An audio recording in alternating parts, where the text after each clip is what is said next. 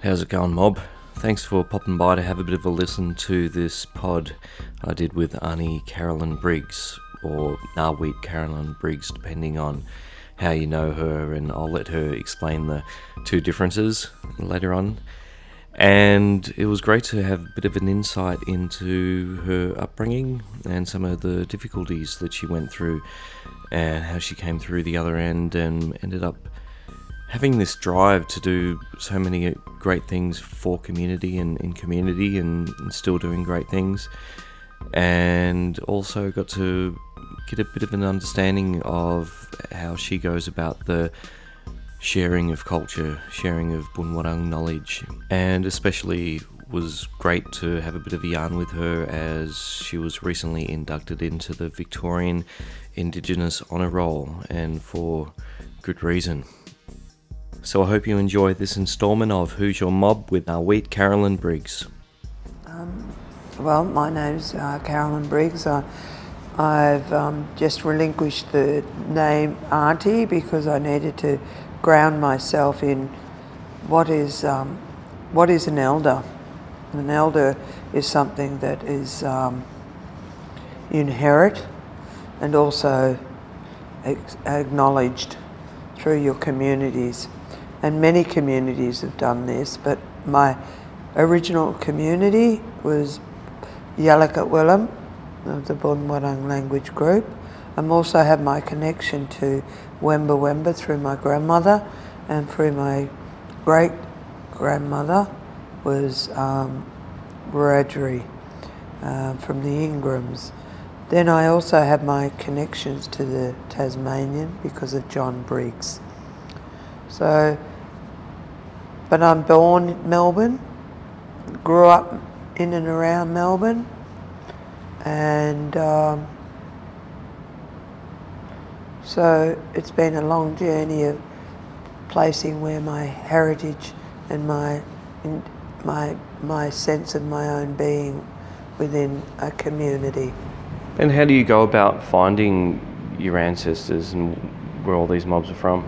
It did, just didn't happen. Just, when I grew up on Moulamein, because when I was born here in Melbourne, I went home with my my cousin uh, was taking me home because my mum wasn't expected to live, so she took me to mum's sister, her younger sister, Auntie Margaret, Auntie Margaret Nicholson, that lived up on grandfather's land, who bought land up in Moulamein on his wife's country. And, uh, but my mother recovered later on to came, but I was firstly introduced to my auntie, and uh, but it was just a, that's your mum. Uh, but it was family, and it's assumed knowledge. Everybody was your aunties, and everybody was your cousins, and you just grew up happy. We were on the other side of the river. We never saw there was a distinction, even though electricity and all that was the other side, our side. But my grandfather got burned out in the Black Friday, and uh, they made makeshift camp that we all lived on five acres on Moulamein. The the um, different groups, family groups, Smiths and um, Edwardses all lived there. Um, so everybody, it was just assumed that that was family. That was your community. That's laughter. Get water up from the river. It was the boys did that. They go and fish. They brought that. We chased rabbits. It was just life, uncomplicated. Um, and then my father got work down in Gippsland. So then we moved to Moe. And my father worked in the powerhouse. Oh no, he worked on the lands department. And then he had his massive accident. And, um, then I was struck down with polio. So my mother had two invalids living in the house and trying to survive. Lucky my brother was in work, my older brother, that kept his small young family and us till my father was able to recover and I recovered because it, she put a lot of energy into me to keep me massaging, moving me, keeping me warm. But it was filled with stories. And uh, look, trying to look after her husband. And um, the stress, I think the stress was t- taking its load over the years, I realised later. And then all the people that used to call in to our home. And I didn't realise till later on that they were the welfare. Yeah. Yeah, Jacamos, Alec, all of these people were a part of the checking on you and families. Mm. I remember Alex because Mum was very close to his wife in um, Swan Hill and when they were working up in Swan Hill. So it was this relation, and then the Walshes lived up on in Elizabeth Street, further away. But that relationship, old Joe Walsh and Mum from Swan Hill, you know, they'd yell out, "Hey, Swan Hill," and then they'd have their card games. My dad and Mum, so it was always that family. And then all the blackfellas called my mum auntie, so more cousins. They're all the same colours as my cousins up there, so I, it's that assumed knowledge. When somebody calls you auntie, everybody knew. There was the Hoods, the Thorpes, all of these people moving in. And they were still, because they could see my mother, a little black woman, oh, auntie, my auntie. Hmm. So that perception or that knowledge you don't realise till you get a bit older. Not all of them were relatives. Yeah, right. They were just blackfellas, family, I think. Yeah, yeah. Community. Um, and I had a pretty diverse community because there was uh, Italians, Greeks. So I think my journey began when. When did it begin? Leaving Moe to come to Melbourne to work, realising I needed skills and I could only get jobs in factories. And they weren't the most pleasant processes. They talk about it now, but it was more violent and abusive and all the connotations, what they talk about discrimination and sexual discrimination and all of that was probably the forefront of the impact of working in these factories, you know. And people had their own aspirations because they were migrants and were willing to work that hard and deal with the oppressive behaviour of the culture in those sorts of institutions or factories or the life of. So, but wasn't my bag. So part of me was wanting what my mum was always saying education was going to lead me out of those sort of processes. But it didn't happen till I was about in my what 20s and I decided to go back to school. And I had two kids and I thought I was in Ringwood, went to Croydon High, but I realised I'd missed chunks of my learning and um,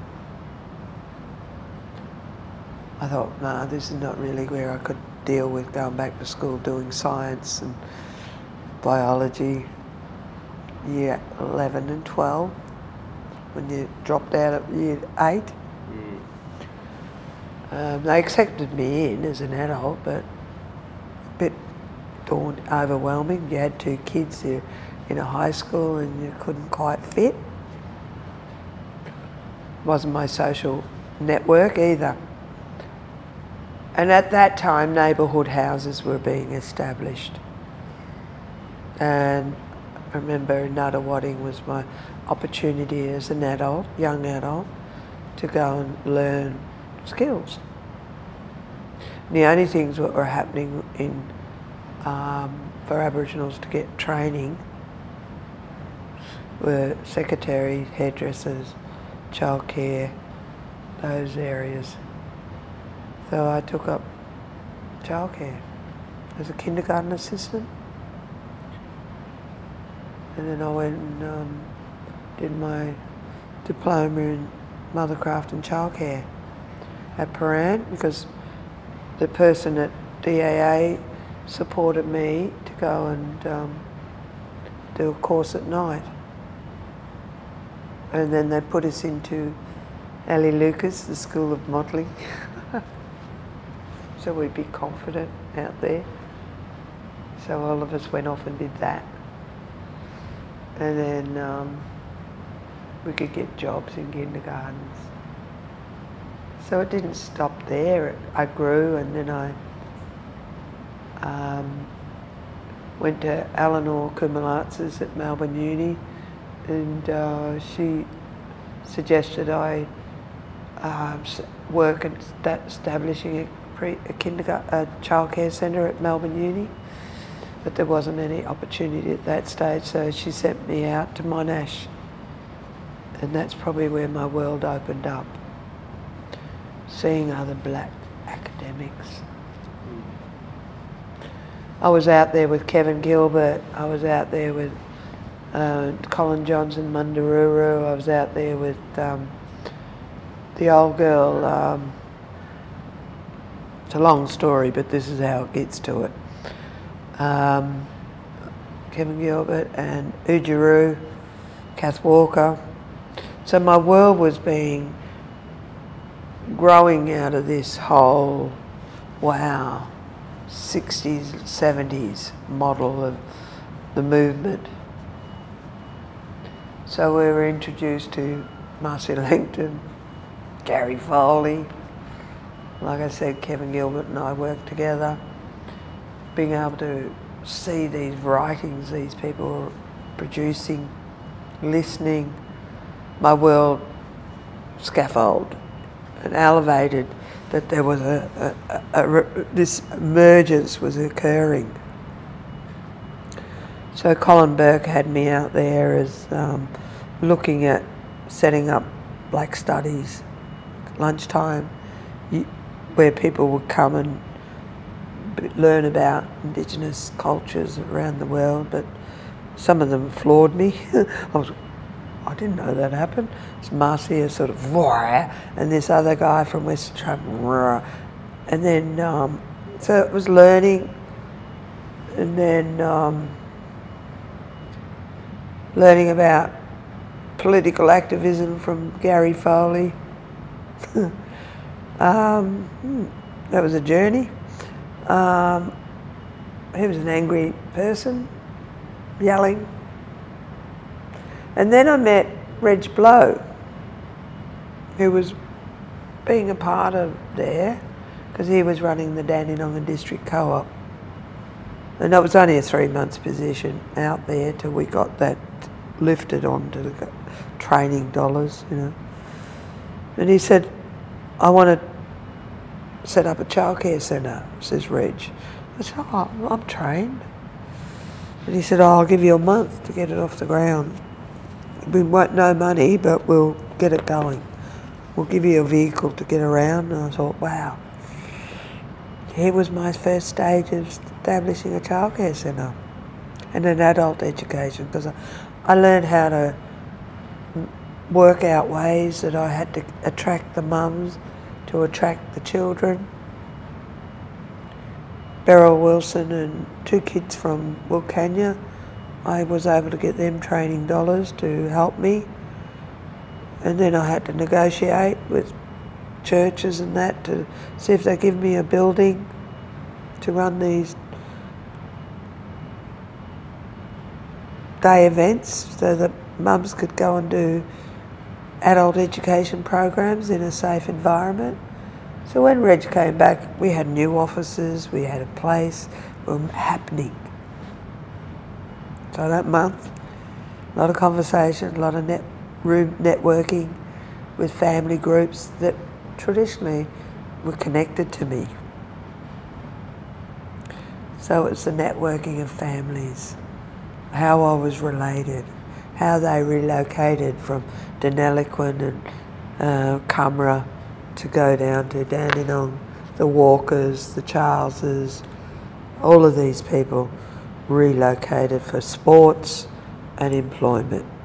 You had the Holden factories, you had Heinz, you had gas and fuel, you had all of these industries emerging, and blackfellas could go there, get jobs. They could, their kids would be involved in the sporting, so that connecting and I'm Carrie's daughter, rah rah rah. This is how this all the families kept networking, how we all fitted, because I could get into their homes and network to help young mums be involved in this childcare and mothers club we set up. Raise money, wash clothes and sell them at markets. We and I made toys because that's what you learn when you're at doing childcare. You make toys, you write books, you learn storytelling. So it was ways of teaching fa- families to be a part of this whole community process of childcare centre, community centre. But it was families, whole families, just relocated. So it was a whole building of networking with families. And I kept that going for a while, but my relationship was breaking down. So I took off, went picked grapes. Wasn't a good life for that sort of thing for my kids because we were moving from caravan to caravan, or I lived with my cousin for a while, uh, Alice Clark, and a lot of kids. And my aunties were across the road, so it was still that family. And then I went across to Denton, worked there, um, picking grapes, but I was hopeless as a itinerant worker. Blackfellas used to laugh at me, crawling through the grapevines, picking grapes, and then the people from Innes Vale said, "Well, got to teach you how to pick grapes." so it was good. There was a whole networking of blackfellas, but it was always a genealogical. I fit, this is where my family come from. So there was a mind mapping going on. So how you fit. And then they heard that I'd set up a childcare centre, but they had no money. So at this stage, I moved back to Forest Hills. I got a house in Forest Hills. And um, Reg Blow rang me. He said, There's a job as a youth officer. This was the time when Ralph Nichols was setting up with David Gulpilil, David Warapanda, um, all these names. What's his name? Ernie Dingo, all of these people. And part of it was the performance along the river. Tribal dances. Who was it? What's his name? Up in um, Katherine. They were all working down here. They were all become motor mechanics, but they were working on this. This is what Aboriginal culture is about. Along the river, on the river, Yarra. But David got this, he got seen, elevated to amazing movies. The other one um, got also um, Chant of Jimmie Blacksmith. Uh, he was a cultural officer up at Camp Jungai. So a lot of things were scaffolded from here, but your world was being overwhelmed by different groups and cultures and, and people and language and words and so I had to go back out to Monash, set up the South Eastern Lands Council for a little moment, which was also part of, yeah, sorry. I went, I came back, got the job at Monash, and then Reg rang me. But I had that three months contract to doing the South Eastern Lands Council. And um, that's when I met another world Michael Mansell, Heather Sculthorpe, Phil Beaton, all the, Tasmanian lot, and then all the other blackfellas from all around Australia that were mobilising for like land rights. So we were emerging to look at challenging, which then became ATSIC. It was before ATSIC. So this was all happening. And then Reg said that there was a job as a youth officer. So my world was picking up kids, learning kids, and networking. And then I realised I did have a lot of knowledge about these kids and where they came from. So that's part of that journey. So you don't realise all this knowledge is building, as being scaffolded in my process. And then it was my son going to law school that said to me, Mum, why didn't you hold language? Why didn't you do this? And then he put a bloody land use agreement, native title in. Then I got challenged. Took me three years, but I won at every level because I knew, I knew, I knew.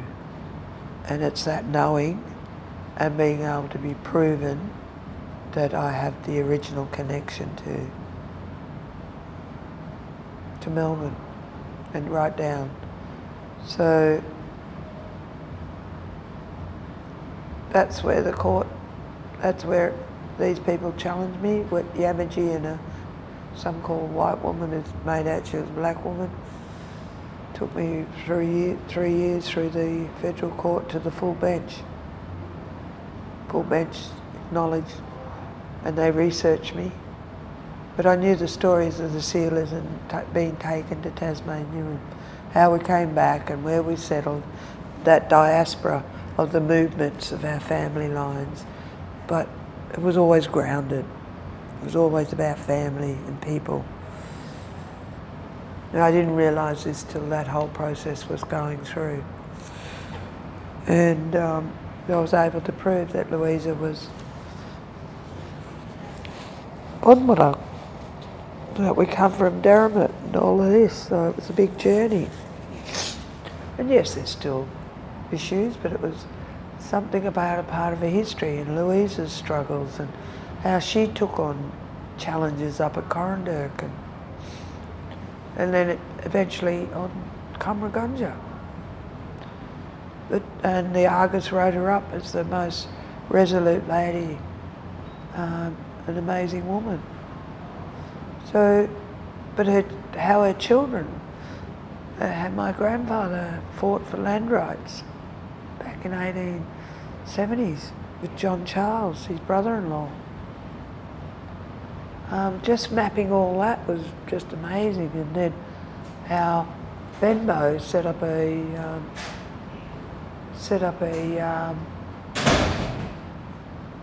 petition to Latrobe for a um, rights to his land. Derrimut challenged his, for his rights to his land. Then later on, so it was all starting to make sense somewhere along the line. It was grounding me more. I knew all my other elements, but I didn't know what Melbourne was about, you know, our heritage and our history, and that I had an understanding, but I didn't know. We didn't name things as such, you know. Yeah. And in the midst of that court case, I was setting up bush food restaurants, running tours, wanting people to come and sit with people out bush, sitting around campfires. Because then I, I, I got married again up in, um, when I went back to Durton. About, that was about, um, yeah, must have been the 80s, yeah. After all this process, I went back up there and I had to work in those communities and because I'd worked with Milingimbi, that had already adopted me in and they said, we have a responsibility to look after you. I didn't understand all that at that stage. tribal, tribal. And they did the ceremony and they did the whole, and it was interesting. Milingimbi are really dark and the Dandenong Blacks are dark, but these were dark. they were scared of him. And, and it was 700 blackfellas came out because my partner worked in, as a teacher up in the, for 20 years. He was the uh, Aboriginal liaison for the Riverina. So he worked on curriculum and studies for Indigenous kids in and around New South Wales. So it was a big ceremony. Big. And the children, my twins, came out of that one. They were the first in vitro twins. so early in the 80s, three. Um, people, Foley and all them, grew up in the North Coast. That's where he originally came from. So it was all that sort of journey, I suppose. It was a different journey. So it was my son, he was working at Mirimbiak as the lead principal lawyer. lawyer. He's the one that saw the vehicle in. Um, the next relatives were Bill Onus, Lin Onus, Billy Briggs, Sol Belair, um, who else was there?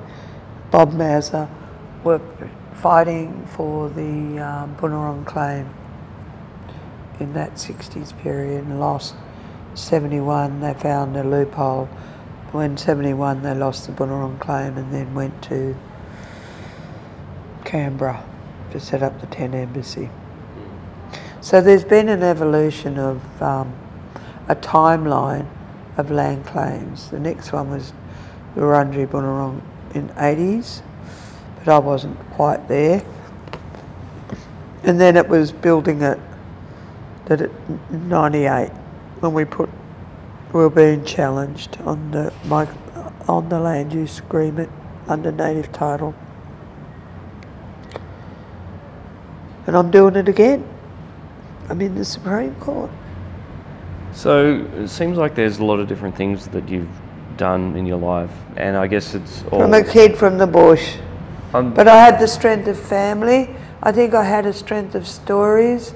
I think I had a, a, a, strength of accept people acceptance that they watched me process, and I think a lot of people saw that. The old Fitzroy days, all of these, when my mum they all knew my mum, um, her singing, then playing. My sister was playing piano. My niece go to the music conservatory. So was my there, brother. So was there a sense of responsibility instilled in you to have a role in community where you're helping out with the childcare centre and you're doing a lot of research into history and also the restaurant as well? there was a sense of responsibility of what is an elder. An elder's just not something that goes, hello, Auntie. Auntie's got a lot of hard work to do. Auntie's going to be the holder of the knowledge that has to distribute and be understanding her own identity in the whole schema of life in Indigenous ways because it wasn't, you never got money, you just knew you had a responsibility. One, to look after young people, two, to ensure their safe passage, three, you had to look out, do I need to, I need to know about food. I need to understand the genesis. I needed to understand the chunks what of all what impacted on us. I lived under an act under the Protection Act from that to 58. And then from 58 to 68, when the referendum in, and I became a citizen. But I thought to myself, why didn't we have those rights? I didn't understand all that. I wasn't, I was protected as well. But I was the only one that was protected with the holding of the knowledge. Hmm. Because my family, my mum scaffolded my process of learning, and it was all about listening because you shut up and listened. You shut up and made understood the intangible knowledge and trying to make it tangible. You, it was a different way of learning. It's an indigenous ways of learning. Now that I can name them, now that I'm aware, there's two ways of learning things. One is that very Western ask questions and go after it. The other way was a different way of seeing your world and how you can bring change to that world and how you have to have that knowledge base of understanding your identity and how you fit of, the, of your sense of your own being. And that and then it becomes a responsibility. And yes there was about respect and responsibility and that you give back some you're always giving back. And you you tried to when I was working with kids and when I was working in communities it was I've learnt the knowledge of Western stuff but how do we make changes occurring it's not a four year plan it's a life plan and I think it's about the life philosophies of our elders that gave us those gifts that transforms into a story like metaphors or whatever. And you go, what was that all about? But you never questioned it. I did now because when I lost my mum,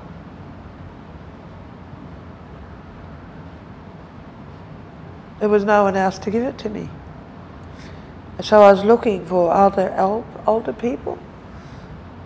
And every night I get snippets snippets from people from South Australia, Auntie M. Carpeny or Auntie M. Pinky, which her daughter married into the Nichols and the other one married into the Charleses. So it was all these people, and one married into the Murrays. So they were all people who came to Swan Hill, or, and I remember them because they were part of my mum's story. Auntie Liz Hoffman and Auntie um, Mel Morgan or Jacamos, they all had memories of something. So you scaffold that learning process by listening. I'd pick up the old girls uh, when I was a good public servant driving around. Let's go fishing. They love fishing. And I'd go to sleep because I was tired. And they'd wake up with their fish and mutton flats and make Johnny cake. And I'd wake up and all the stories would come out and we'd drive and we'd go and look at things. So it was the intangible making it tangible and my mind scaffolding that process of learning. It wasn't in a book, it was life. It's our life ways, Bubby. So it was always, I go to my cousins, it was always a story or how to protect yourself, bid. When you see something, bid, just keep going, bid. Don't, don't follow it be aware of what's around you all the time. Uh, Mervyn, he'd always drill this in my head. He married Phoebe Kirby, you know, and he'd always, I was his favourite, and he'd be singing Slim Dusty all the time. Guitar. And I was his favourite little cousin. I was the blonde, fair headed one. I was the little, I stood out like a sore thumb because all my cousins were really dark. But I was the, their baby, the blonde, curly-headed baby that they nurtured, they loved. It's a sister cousin. And how do you find passing on knowledge now? You're a keeper of knowledge, and then you have community that. I work with investing investment, a group in West in Werribee, and I work with a group in in um, Dandenong we started moving that. Wasn't at Tanderrum in those, it was Yalukit Willam Festival, and it was a, an amazing. We, we did drumming, the women did drumming, the men, we made them draw, we made Dunra, we made them come in and be a part of the ceremony. It was most, probably the most popular. We didn't have all the fancy. We are probably on two two fifty an hour, two dollars fifty an hour, but we worked and made it happen. And it was the most successful festival we had. It, at the Yalukit Willam. How far is this going back? Oh, 15 years. And then it went to Wominjeka Festival, but they didn't quite get that process. Tanderrum took it and, and built it by bringing in other groups. We just made these other groups up because there were community fathers that wanted to get involved. Okay, you'll be, you'll be Jara, you'll be, you'll be. Um, oh well, Larry Walsh was in it, so you will be Taungurung. This other father, the, all the fathers got involved, all the parents, the parents got involved, the mothers drummed, the children performed. A little baby was dancing, and now she's John Wayne's daughter. Uh, she's taken it in a nappy. But it was everything the fire ceremony, the singing in language. They had to all sing Boonwurrung language. So is this. This um, has been the, the outcome, has been the town. So the Boonwurrung Ngargee, was that. Already Uh, been done. Yeah. and just grew. And then Marby, you were there, I think, when he started to scribe, because then I went on and did language and linguistics hmm. and wrote a book. And he used my words in the language to write the song. And then you guys ev- ma- ha- make it happen Yeah. into lyrics. Was the Boonwurrung Na- Ngargee just Boonwurrung people, or was it just Aboriginal people, or was it open to whoever was? Whoever was available. hmm Some were connected, some were indirected, some people wanted to fit. Um, just res- giving respect to the Boonwurrung, uh, that they lived on the country of the Boonwurrung. So it built from that. Everybody got involved. It was a community type project with Torch. Yep. Uh, um, Jacob got funding and I got a little bit of money just going around talking about stories, how we would do this. That was uh, that's the original Ngargee, or what people call a corroboree, was the Ngargee. So it was changing the language, ta- making it the centre point at the festival in St Kilda. It was so successful it built. It built. Yep. Quite St interesting. Kilda was always the mobilisers for festivals. We used to do black cabarets. We used to do Bless My Big Black Arts. Marie or Kim Kruger were the art officers, and we were, it was a week long festival. It wasn't one bloody day like it is now. It was events, film night, everything. We had cabarets. We had all sorts of great thing. We had Sailor Dan, we had all the singers of that period that, that were amazing soul singers, black ones.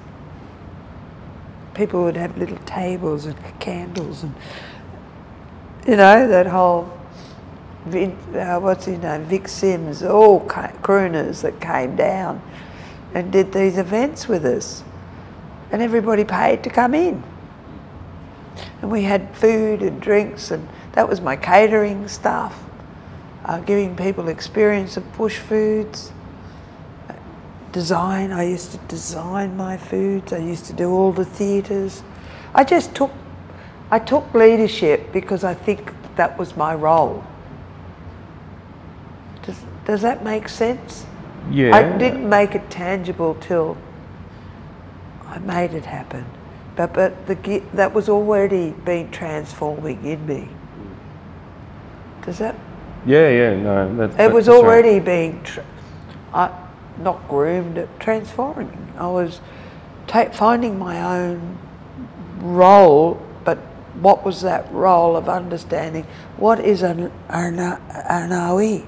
An is the holder, the, the, the gift of giving it back, teaching, looking at ways if, if I'm working with young people, now looking at new mediums to be able to. I'm doing a PhD on that.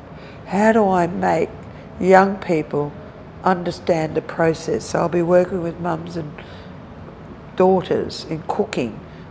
It's really sexist, but you know, mums and daughters in cooking. I'll be my responsibility is to young girls at this stage. Um, I'll be going on young girls' camps and doing that long walk for the young women and mothers, mothers and daughters reconnecting. I'm planning all these events, learning technology. How do I do these podcasts that gives? I, I think there still needs to be a human interaction with young people. You, there's a way that you have to put back. And if it's song and dance, has been the first vehicle, they're moving these, investing in these young people for their future. We, we talk, we discover other things about each other. They go on camps. They go on camps. We invest in them, setting up scholarships, helping their parents build the aspirations. That we have a response, they live on country. If they're the gifts that we've got to give back in this modern world, that's the process. If it's sporting, buy the best runners. Here, we'll invest in that kid. If they need to go overseas, we invest in that kid. Sent one kid to North Carolina to play baseball. I've watched his mum. Another kid I've watched grow up. We're sending her into skiing. Will you invest in these kids? Another one wants to, she's a runner. She's Archie Roach's grandniece. We've got to invest in her. We've got to open the opportunities up. It's that, that is, to me, is a responsibility what you do for community. It's not a Western thing and it's not about welfare. It's about how you make what we do in the foundation is to support the investment for our future. They're our investments. We've got to give them safe passage, whether it's in university or whether it's my life's on that journey now. There's 10 of me now, meaning I invested in a lot of my students at La Trobe and, and, and they got through because I you just looked after them as the extended family model. It's always been the extended family model. They're my family. They're not my family blood, but they're my family. They'll always be my. They're in my life. Yeah, yeah. They're not flit, uh, in and out. Um, can I just get back to the Boonwurrung Ngargee? Just talking with people and then seeing how different people share and revitalise culture there are differing opinions as to how open to make it. You know, some people like to keep it just within you know that specific tribe on country. Then some people open it out to other Aboriginal people, other people to the broader community. Just wondering, in regards to what your feelings are with sharing knowledge and wanting to you know keep stories alive as to how open. I think the greatest tool is to reshape before they talk. Now we share it with them. With our kids in community, because the, the diaspora of moving around and relocating, people have got have earned that, learnt the respect that they must be a part of the community in which they live, Indigenous community, which is processing out for white communities. Maybe this is our time to make what is community. It's about family, it's about responsibility, it's about their learning. Um, and we share ideas. And I think maybe the colonisers did this sort of structure, but but we've had to take the tools and turn it round back. Because all children need to fit and belong. And I saw that a lot when I was w- working with my students at La Trobe and other areas they tended to bring in the marginalised white groups into our group to look after them. So they had that, they had this thing that they had a responsibility to look after their cohort in uni. They're bonded to friendship. And now with all the curriculum and all the government policies, language and understanding Indigenous cultures, I think if there was a lot more Koori kids in kindergartens and that that we can reach out to, we can, we do. But you don't leave your friend behind because that's not our way. I even remember this white fellow had adored the ground my mother walked on. I know I'm getting off the track, but he was discarded by his white parent in the bush in Alice, way out somewhere in remote care community. And it was the black people that brought him up. Loved him. He could speak perfect language. And when he come across my mum, he was a house painter. When he come across my mum, he adored the ground she walked on. That was his family again, because he was removed from these wild blacks. They had him since hmm, he was left, he was discarded. Dingo could have eaten him, but you know what I mean? They brought him up, grew him up, and he, his first part of his life till he was discovered because he had red hair and really white. he was so white. They, they removed him from that family, but he'd grew up to an age that he that was his world, his knowledge, his language. But he had to come and be put in trade schools and things and re-educated, or what is it when you take them out of camps and you're doing the re-education? What they did with well, assimilation or back into his white world. Whatever world that they thought he belonged to, but he belonged to those people. So, do you have a vision for? I have a vision that the more of our, but our families are all scattered, darling. Some are taking their Jara family, some are taking their Nyampa family, some are taking Taungurung because of their mother or their father. Uh, I watch it and I'm watching the movement and I'm going, but you're a part of this family too.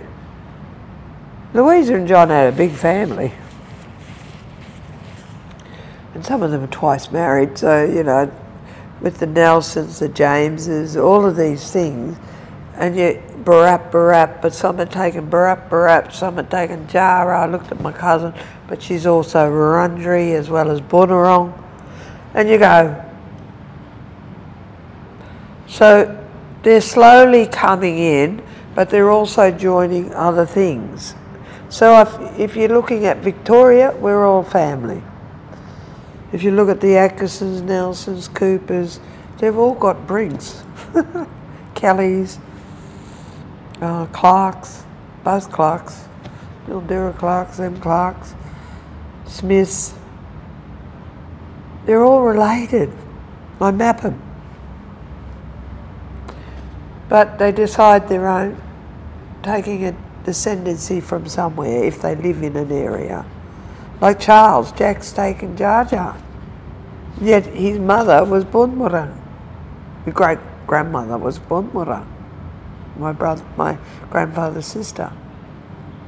See, I'm I'm closer to the pecking order than they are, generational. You got Taylors and he, Taylors and Charles. Are they taking one lot? Taking a Charles side. Some are taking Taylor's side, but that's okay. We all know somewhere where we fit. But they've got to know that they come from Boonwurrung. Yep. So I'm mapping it all for them. It all depends what they want out of it, Tom.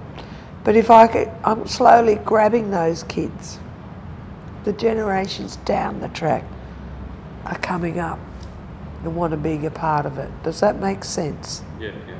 So,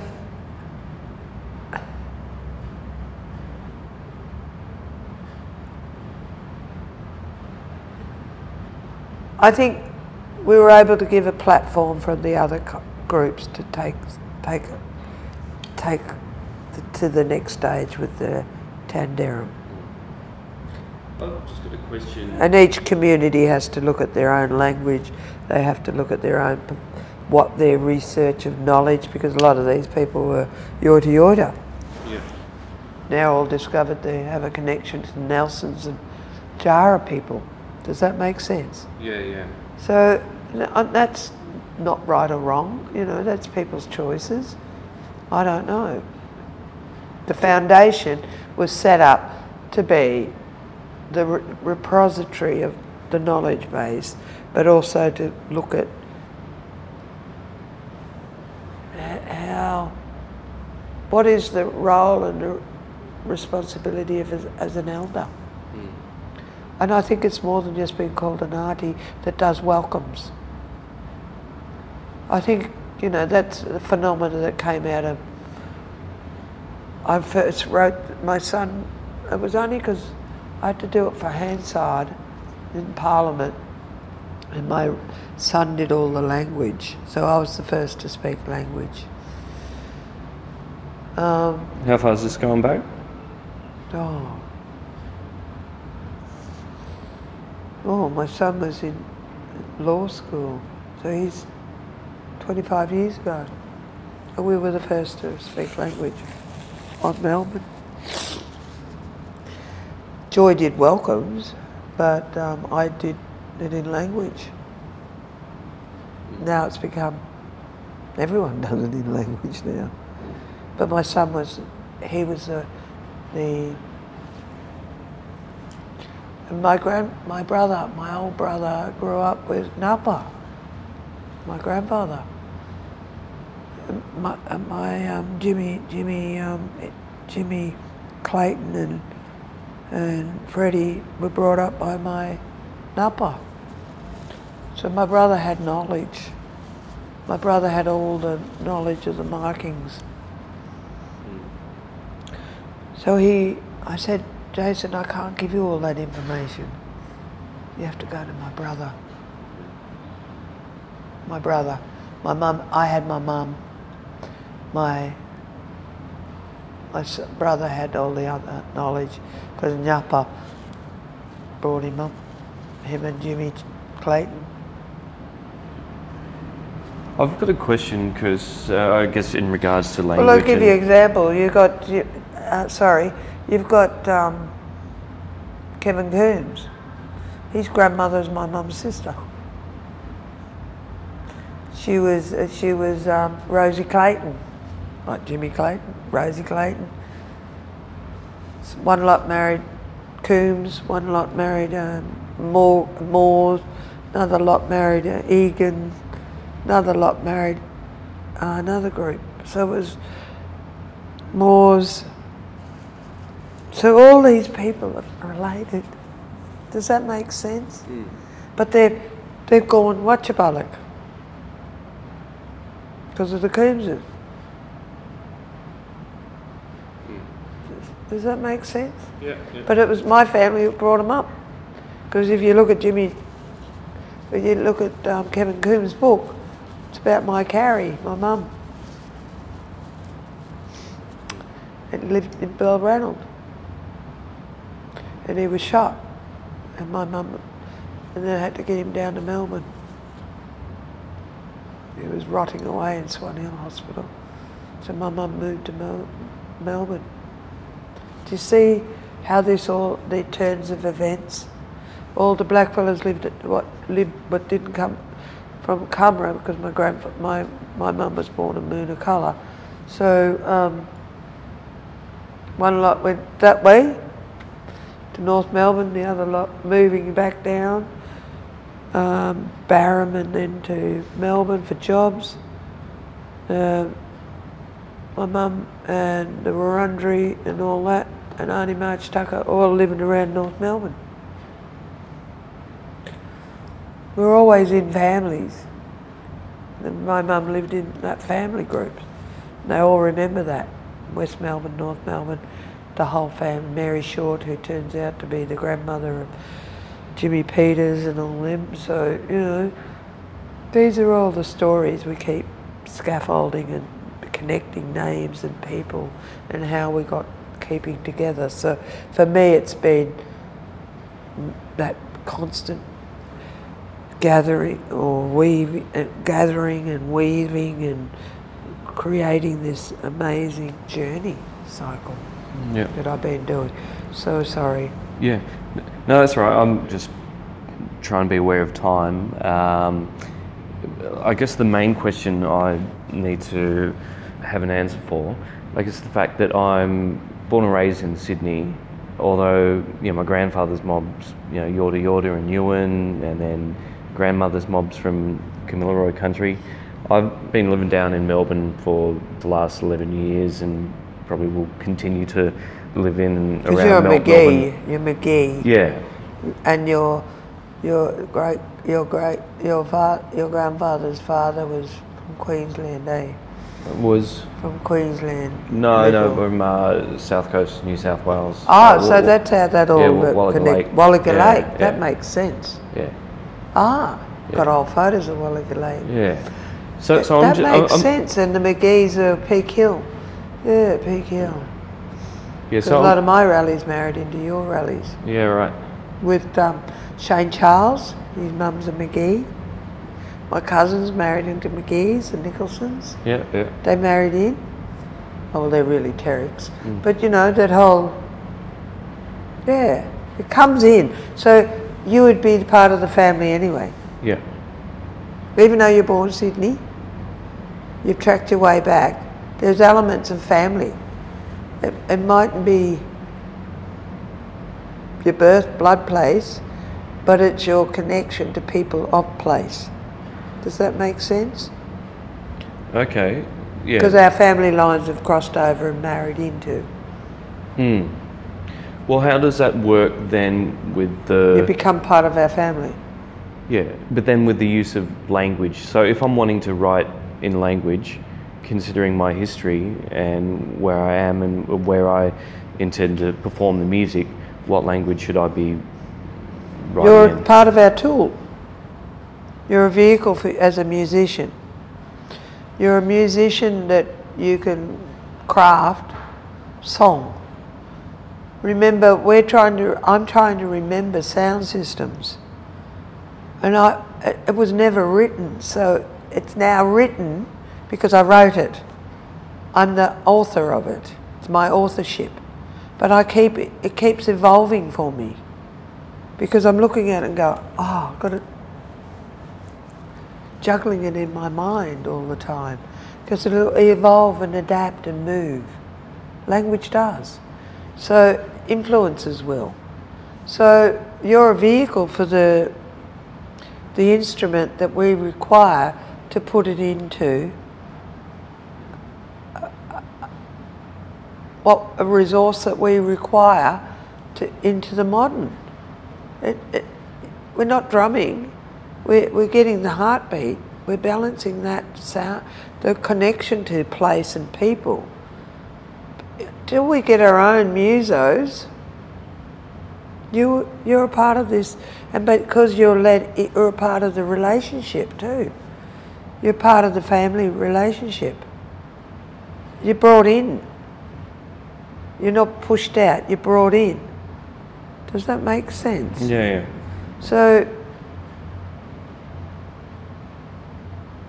not always with birthrights. You, you have your birthrights, you have your connection rights for his families, like the extended family model that I told you about. You, you are fitted. You adopt, like when I worked with Milingimbi. God, that was the hardest work I'd ever had to do in my life and not hear it in English. And then hours I had to work on getting something out there that I had no bloody idea about. How to get bark, how to go out, how to get to make a, a shade, how to get ochres. That's not in my kit of the 20th century at that period of time. I had to learn. And, I, and then I thought, okay, the tool was when they were up at Taggedy, oh, while you're cutting those trees down, can you cut, I need this particular bark, and this is the dimension I require because the Milingimbi artists on the bark wanted this resource. You just have to become creative. So, and I said, those branches, I need to make a shade. Then they'd give me instructions how to prepare this bark because I didn't fit. But I had to work to fit. Mm. And then once they saw that I listened, couldn't make sense of it all, but I listened and watched. I had to stretch bark. I had to sit over a fucking. Because I was nobody. I was their tool till I fitted. And then that five hour ceremony, I thought they were trying to sing me. Yeah, so the, and I got names and I got traditional name and I got responsibility because I earned it. I didn't was a white fellow going in. I was nobody to them. I didn't fit in their schema of family structure, so I had to fit. But I had to prove my worth as a person, as a human. I'm sure women don't do that job.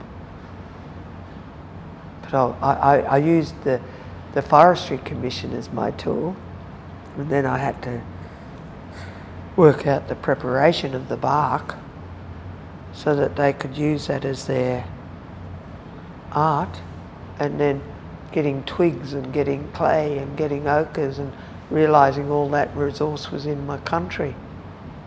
You learn. There was no map. You learn.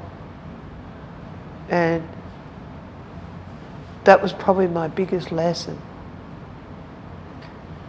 And, and, I, and, and that's when I learned a lot of things. I learned how to read art. I learned how to read the bark. They would constantly it's like that rote learning. Just like when you're a child. Children were seen and not heard. You had to listen, you had to watch. And then this whole thing, when we sit around and they stayed with our, they stayed with my boys up in, because the Latchi Latchi dance group were the first ever dance group in Victoria other than David Gulpilil and all that team the Latchi Latchi dance group because Donald Murray stayed on as a gift back to my family to teach him dance, teach him song, teach him. Oh, Sam became a good didj player, but it gave gave ceremony back to them in an indirect way. So those Latchi Latchi kids, Peter Clark, all those kids, just grew from that because they had elements of culture given back to them. Because no one else could give it back to them. So it was a gifted back to my family. That was his reciprocity of giving me away as a wedding. In fact, he walked up to the, a white man in in um, Mildura who did the last run into because we set up the Milawa football, Aboriginal football team, had to go and get the last supplies, rushed in, and Donald had never met him before. Said, excuse me, sir, I'm, like the world is that big. I'm looking for Carolyn. I've got to do her ceremony tomorrow. And he said, yeah, I'm marrying her tomorrow. I told my partner that there was someone. And I believed it. But I thought, you know. And I could see the blackfellas in debt and frightened of him because they were dark. But they were, he was darker. But how he stayed on to teach the kids over the river ceremony. And as a gift back to my family, because he was living, he thought was our country, but you know, and, and I, they were privileged to learn all that. Yeah, I've got to go.